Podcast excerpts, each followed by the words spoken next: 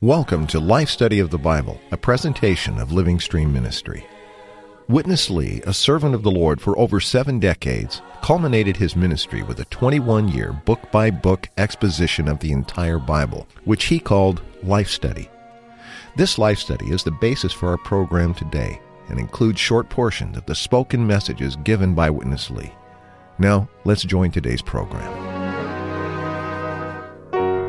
The children of Israel were already in degradation when 10 of the 12 tribes separated following the leadership of Jeroboam. This act of division was further compounded when they established an alternate place of worship far from Jerusalem in the northern region of Dan. The result was two kingdoms under two kings, fully breaking the principle of oneness that the Lord had established for them in Deuteronomy chapter 12 when he declared time after time that his choice was Jerusalem and that all the children of Israel must come uniquely to Jerusalem to present their offerings and worship Jehovah. But two of the tribes, under the kingship of Rehoboam, Solomon's son, remained faithful to God's command and kept Jerusalem and the temple as their center. And though this pleased Jehovah and preserved a measure of blessing upon them, still the Lord was strict and willing to discipline both the kings and the people whenever their hearts strayed from him and the law of Moses that he had commanded them to keep. Ed Marks is with us once again as we come back to fellowship in the life study of Second Chronicles today. Good to have you back, Ed. Interesting here, isn't it, that the Lord cares very much about the proper standing in the way of the people keeping the ground that he had established. Yes, Chris, and we see this in the Old Testament. And Chris, again and again, you'll remember the Lord mentions the sin of Jeroboam. And this sin, as you pointed out, is the sin of division. Jerusalem kept the oneness of all the children of Israel because they were required to go there three times a year to worship the Lord. And that worship center with the temple in Jerusalem, that was what kept them one. Yeah. And Jerusalem, when you come to the New Testament, eventually the Bible concludes with the New Jerusalem. And what is the New Jerusalem? The New Jerusalem is a person. The New Jerusalem is the bride of Christ, the wife of the Lamb. Mm. And these are all God's children who have been fully transformed and glorified in the oneness of the Spirit. So see, in the New Testament, we need to do all that we can. We need to be diligent, as Ephesians 4 says, to keep the oneness of the Spirit. So in that oneness, we enjoy Christ, we're filled with Christ, and then we get prepared to be the bride of Christ, his wife, for eternity. So, Chris, when we're talking about this, and God's desire for all the children of God to be one, as he prayed in John 17, mm-hmm we are touching God's heart's desire. So this is very critical, and I believe this program will really enlighten us and help us practically in our Christian life so we can cooperate with God to carry out his heart's desire to build up the body of Christ and to prepare us to be the bride of Christ. Ed, we have, in a sense, two main burdens or points of direction in the program today. Number one is that God required, as we've just been talking, that the people maintain their standing on the proper truths that the Lord had revealed. And in this case, that entailed their remaining faithful to the principle of Jerusalem being their center. But we also see in the Lord's dealings with the kings that he cared very much about uh, the smaller things, even the details in their daily walk and their living. And uh, this is equally important, isn't it, as it has a connection and shows us in type what our enjoyment of Christ will be. Exactly, Chris. There's a New Testament reality to this because the book of Romans, chapter 5, verse 17, tells us that we need to reign in the life of Christ in this age. We need to be kings who reign over Satan, sin, and death. If we're going to do this, we need to take care of two things related to the details of our daily life. One thing is in our common daily life, you know, the Lord is concerned that we would give him the preeminence and that we would live him and magnify him in every detail of our life.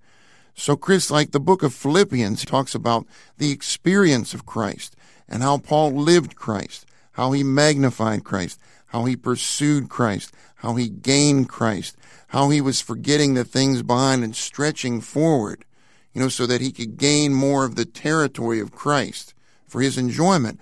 But here, this book in Philippians 2, if you look at verse 14, it says, Do all things without murmurings and reasonings. These seem like two small things. But if we murmur, if we complain, if we reason, and we have opinions and doubts about what the Lord is doing and the Lord's words, and we express our opinions and question marks, doubts, murmurings, this can kill our Christian life. So, even in, in, a small thing like this, seemingly so small, something like this can bring a spiritual sickness into our life. So, the small details in our daily life where we experience Christ and contact Christ and allow Him to live through us is very critical. Ed, very good setup for what we're going to hear in this first portion today. Witness Lee will really touch both of these aspects to some degree. Maintaining a proper standing in the way or in the items of the truth, and then also we have to, in, in addition, really walk in a way that is faithful to Him in the small things that you've just talked about, even as you said, our murmurings and reasonings. Why don't we join Witness Lee? Then we'll come back and talk some more about the fundamental things of the faith. In the two Chronicles, there is such a record showing us how God deals with his people in details. We have to be very careful to behave ourselves. God is great, but he's also in details, in small details. We may be right in big things, yet we are wrong in small things. In the record of God dealing with these things, God took every detail of their behavior as a reason. Even they were quite small. God came in to discipline them. For what? This is for his people to enjoy the good land that is Christ in a very, very proper way. So, to enjoy the good land, you must stand on the proper ground. And you must be fundamental, keeping the very faith given by God through Moses. And today the same thing. Today, how many claim to be fundamental, but they are fundamental partially, not in full. Through the years, we have been trying our best through God's mercy and grace to be fundamental in full, not just a part. And I felt that we, in our fellowship leading up to Brother Lee's portion there, there was really something covered in a good way, the way you brought out the matter of being faithful in the small things and, and working out our salvation in the small things. He ends up here on this matter of the fundamental things. That's really the big picture items, the critical, foundational, as he says, fundamental things of the faith. Let's talk about those uh, for a minute. Yes, Chris, this is very critical. As you pointed out in the introduction, what we're talking about in the typology is the oneness of God's people. And if you look at Ephesians 4, verse 13, it talks about the oneness of the faith. If we're going to maintain the oneness among all the children of God, then we should keep the oneness of the faith. In Jude, verse 3, Jude says, contend for the faith. The problem throughout the history of the church is that, regretfully, Many of God's children have contended for other things other than the basic faith that is common to all Christians. And what is this basic faith, Chris? This is what we need to keep. One is that all Christians believe that the Bible is the Word of God. The Bible is the infallible Word of God. So, Chris, to be an overcomer is to just say amen to every verse in the Bible and don't try to explain away any verse. And that word will become your reality. So we believe the Bible is the Word of God. Second, we believe that God is triune. He is the Father, the Son, and the Spirit. When we say triune, tri means three, un means one. He is the three one God. The three of the Godhead, the Father, Son, and the Spirit, they are distinct, but at the same time, they are inseparable. Because, for instance, John 14, 10, the Lord says, I am in the Father, and the Father is in me. So, the Bible reveals God is triune, and the three of the Godhead, the Father, the Son, and the Spirit, they eternally coexist and they eternally co-inhere, which means they mutually indwell one another. So this is the triune God.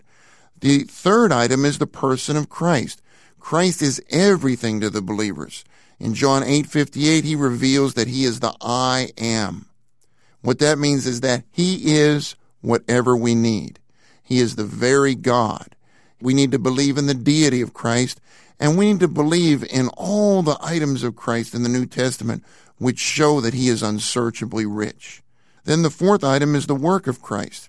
The Bible reveals that Christ was incarnated, he passed through human living, he died an all inclusive death where he terminated every negative thing in the universe. He shed his blood for the forgiveness of our sins. He redeemed us. He rose from the dead. He became the life giving spirit. Then he ascended. And now he has a heavenly ministry. He is not only living in us in our spirit, he is also in the heavens. He is ministering himself into us. He is ministering God into his people. So this is the work of Christ. And again, there's a lot here. You could write a book on each of these points. But the fifth point is concerning our basic salvation. And again, all Christians believe these points. In order to be saved eternally, we need to believe in Christ and we need to receive him as our life and our Savior. When we believe in him, when we call on his name, when we repent, when we turn to God, when we ask for the forgiveness of all our sins, he comes into us to be our life and our everything, and we're regenerated, we're born of God, we become sons of God. This is what we believe concerning our salvation. Then the sixth item is concerning the church. All faithful, dedicated Christians believe that the church is the one body of Christ. At the end of Ephesians 1, it says the church, which is his body. Ephesians 4 4 says there is one body. So in the universe, there's just one body of Christ. There's just one church. When we're regenerated, we all become members of that one body of Christ, that one church. Actually, our membership card is the very Christ who lives in us, who is our life. All Christians believe this, Chris. So this is what we should contend for. And we need to believe the faith and just contend for the faith in all these details. Then the Lord will make us his overcomers. We'll experience Him. We'll enjoy Him. The church will be built up. We'll keep the oneness among God's people, and we'll be prepared to be the bride of Christ. Ed, in this portion, we want to uh, turn our focus a little bit. Witness Lee is going to relate an experience that he had with Watchman Nee in the early days when Watchman Nee and the co workers that were with him were uh, traveling around China and preaching the gospel, establishing the churches, and they realized that the believers there even were insufficiently grounded in these basic fundamental truths. And Watchman Nee was very resolute and determined that he would contend so, and battle and fight for these basic things to help bring the believers into a condition where they could really be built up and grow in life. I think our listeners will enjoy this a lot. And then we'll have a chance from the uh, conclusion of this to talk about this matter we started on the other day, and that is this matter of deification. So uh, let's join Witness Lee when Brother Nee, Watchman Nee, was raised up by God 72 years ago. He got to know the New Testament so well, and he found that even though hundreds of missionaries from uh, Europe and America going to China, they were faithful, but they never made the first basic truth clear to the Chinese Christians. What was that? That was the assurance of salvation. They translated Bible, they taught people the Bible, and they preached the gospel, but they never pointed out the believers in Christ could have and should have the assurance of their salvation. So Brother Nee fought the battle for the truth. Today, let me tell you, in the Far East, among all the Chinese Christians, everybody believes the assurance of salvation. From that point, Brother Nee was fighting on and on until he released a truth. That is, Christ is our life. Taking Christ as life. This is the second thing. So you have to realize to be fundamental, you have to be fundamental in all the truths. And among all the truths, it was there in the first five centuries.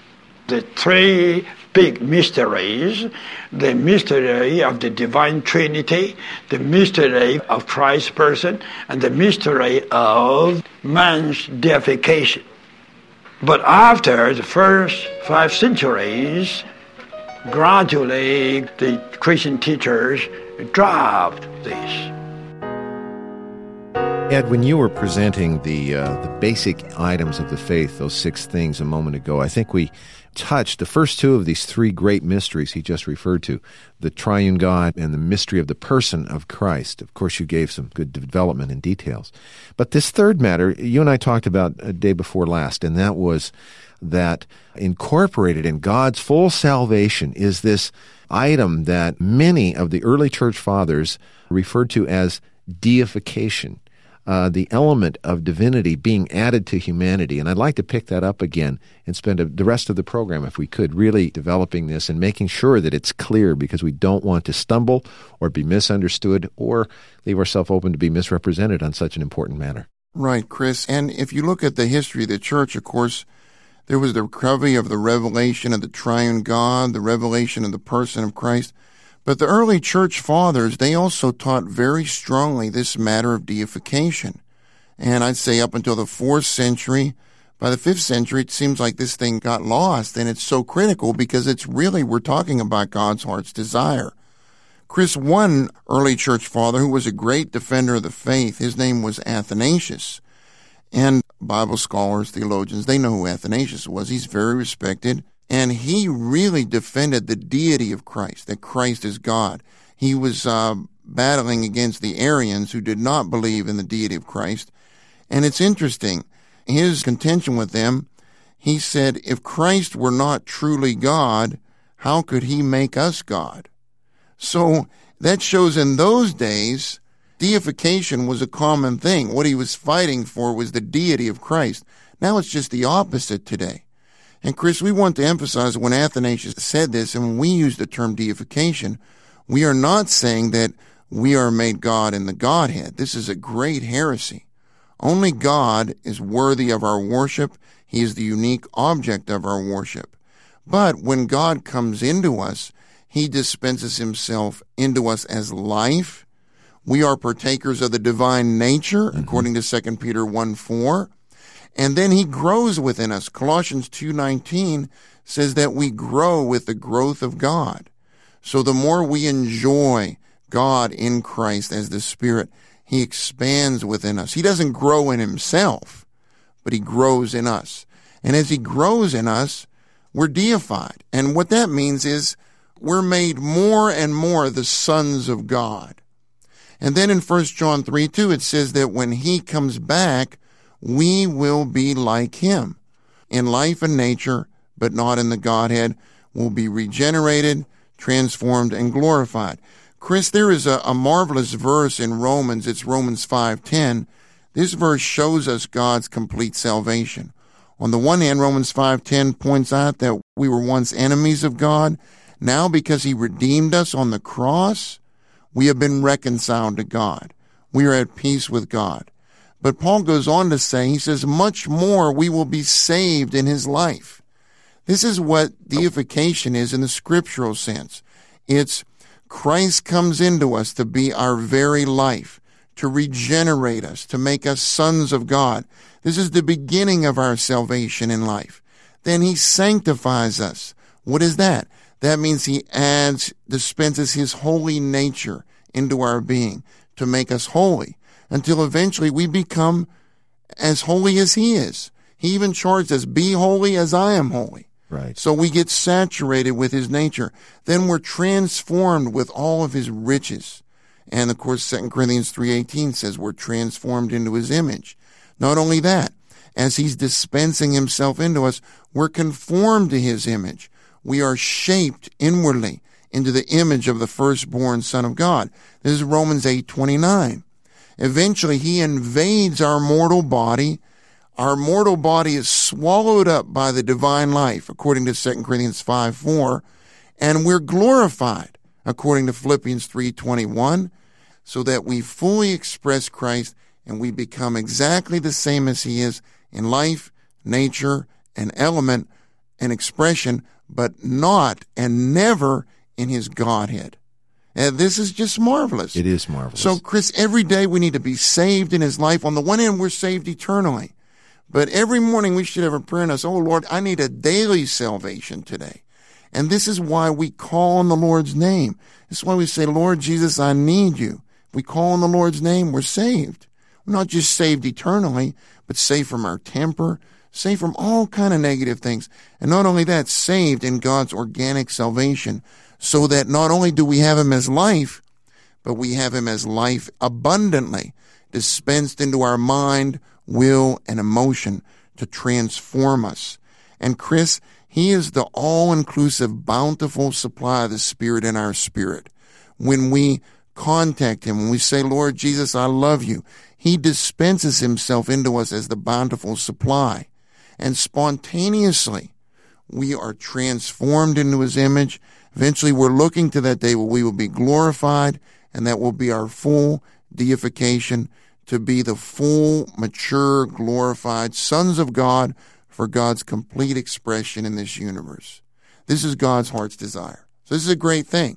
And we need to see this. And I would encourage our listeners to get the printed message because it's a lot fuller. You can read it, you can consider it, you can get into the scripture references and be fully grounded, not just in the truth, right, but have a revelation of God's heart's desire and live in his heart's desire by walking according to the Spirit so that you can be a part of the bride of Christ to end this age. Ed, if the listeners would get this message, we have uh, some of these quotes even by these early church fathers, in addition to Athanasius, others, Thomas Aquinas, of course, very famous, Irenaeus, I believe, second century church father, who saw these things and spoke them commonly. And then, as we've pointed out, this matter was lost. But in the uh, in these days, it just seems so clear from the way that the Word is being opened up to us day by day, and it matches our experience. God is really communicating to us imparting to us his life and his nature, though never his Godhead, as you said. But we certainly have a portion, don't we, in his life and nature, making us the same as he. We're being transformed into the same image. We do, Chris, and it's so marvelous. 1 Corinthians 15 45 says that Christ in resurrection became the life giving spirit. So that's his, you could say, his career within us is to give, give life. life to our whole being. He gave life to our spirit when we were born again. And now, from our spirit, when we contact Him, when we pray, when we fellowship, when we're listening to this broadcast with an open heart, a turned heart, He gives life to our mind. He gives life to our will. He gives life to our emotions. Eventually, our mortal body will be swallowed up by life. This is what we're talking about when we say, in the proper biblical sense, that we are being deified. It means we've been regenerated, we're being transformed, and one day we will be glorified. This is God's eternal purpose. And we, Ed, will become exactly what Paul refers to in Romans 8.29, his many brothers, the same in life and nature. Yeah, isn't that wonderful, really Chris? Good. We will be fully conformed to the image of the firstborn Son of God for his glory and his eternal expression. If you'd like to contact us about getting these printed messages, I'll give you our toll free number 1 888 Life Study, 888 543 3788. For Ed Marks, I'm Chris Wilde. Thank you for listening today.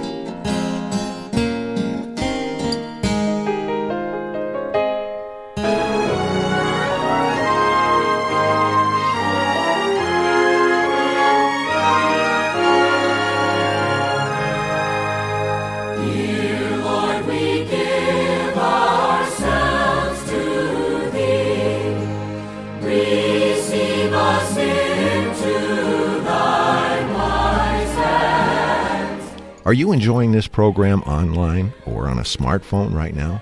Did you know there's much more from Living Stream Ministry that you can carry with you? Go to lsm.org slash epublications to discover all that we have available for your tablet, e-reader, or smartphone. We support Kindle, Nook, iSilo, and EPUB formats, which means you can read this ministry on any PC, Mac, Android, Palm, BlackBerry, Sony, or Linux device. Everything from the recovery version of the Bible to the complete life study messages and a vast array of other titles by Witness Lee and Watchman Nee are now just a touch away. The Word of God is rich and weighty, but now you can take it with you wherever you go. Again, the website lsm.org slash epublications. Thanks for listening today.